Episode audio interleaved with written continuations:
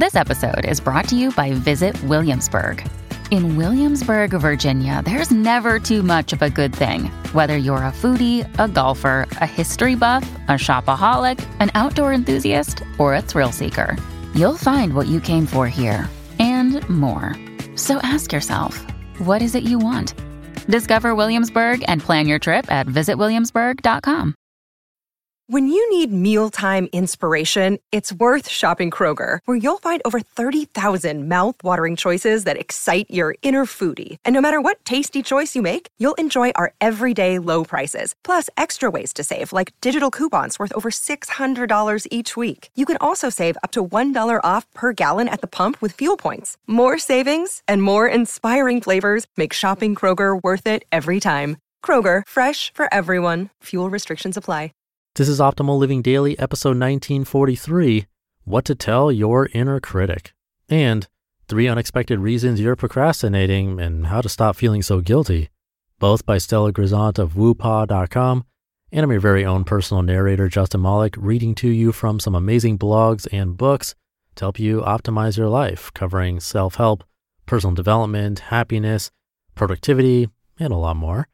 I have two posts today, so let's get right to them as we optimize your life. What to Tell Your Inner Critic by Stella Grizont of woopaah.com. This fall has been intense with a lot of firsts. First time speaking to 1,400 people at Google.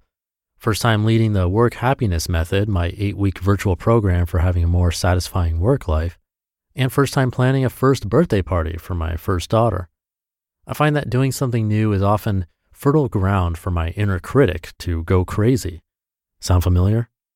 While I was experiencing a mild bout of anxiety with each of these, the straw that broke the camel's back and unleashed my latest inner critic drama was planning my daughter's first birthday.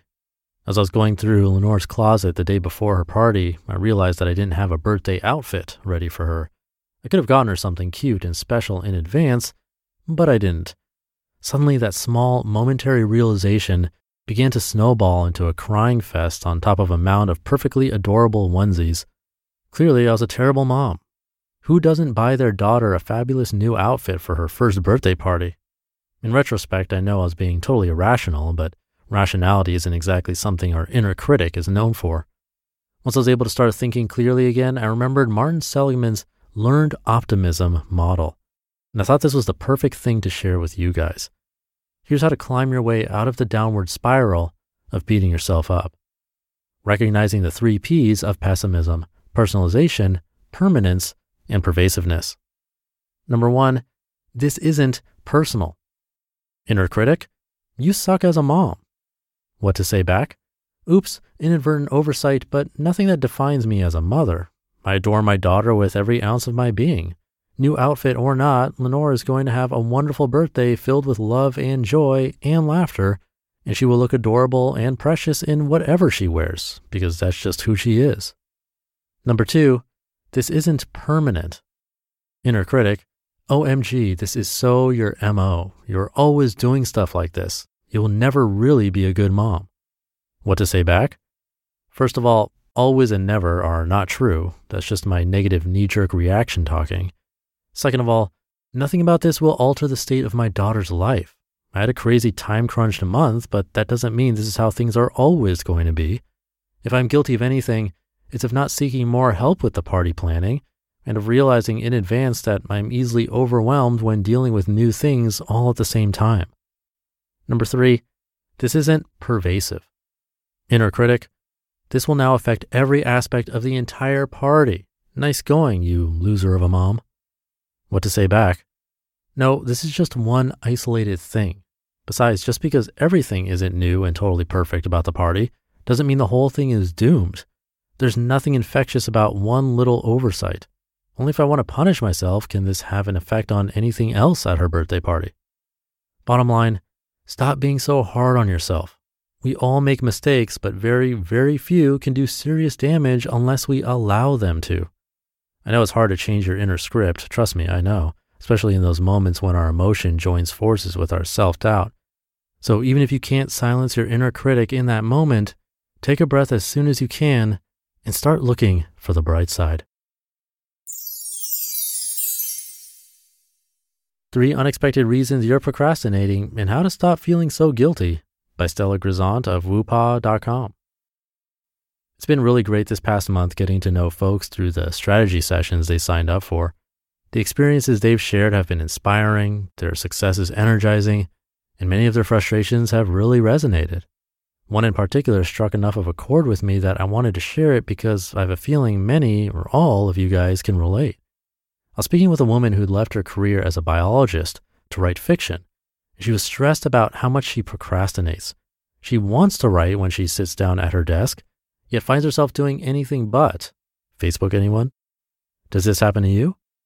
I often hear clients complain about their procrastination habits, which so many equate with laziness and then it's only a matter of time before they're off and running the self flagellation marathon. What was interesting about this recent session is that in just one hour, we were able to identify some surprising reasons for her procrastination.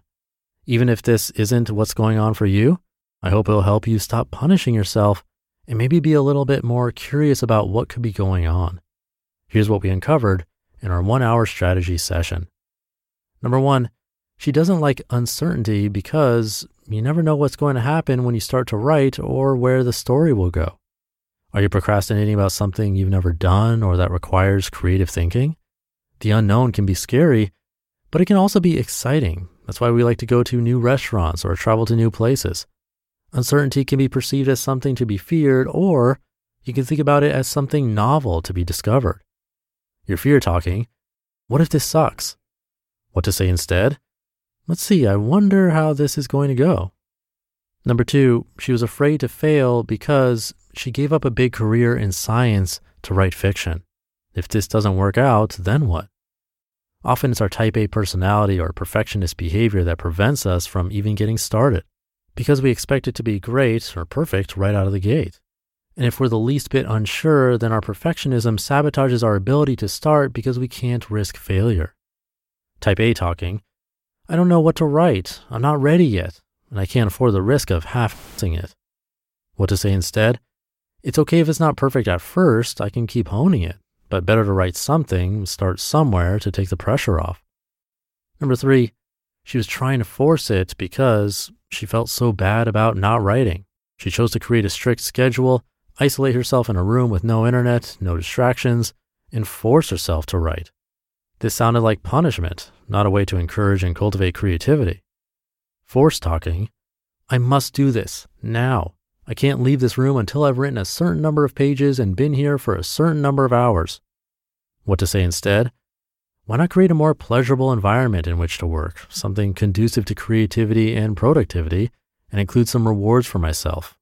Favorite snack and timed breaks to go hear my new playlist along the way for more incentive to work.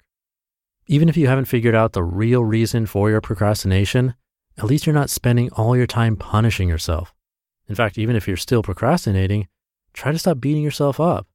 That alone might be enough to help get you cracking.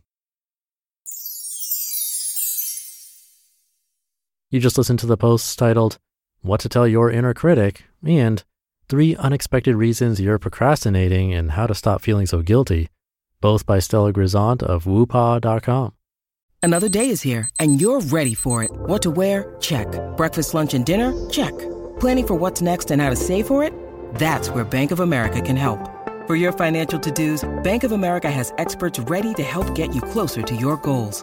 Get started at one of our local financial centers or 24-7 in our mobile banking app. Find a location near you at bankofamerica.com slash talk to us. What would you like the power to do? Mobile banking requires downloading the app and is only available for select devices. Message and data rates may apply. Bank of America and a member FDIC. All right, that'll do it for today. Have a great rest of your day, and I'll see you in the Wednesday show tomorrow, where your optimal life awaits.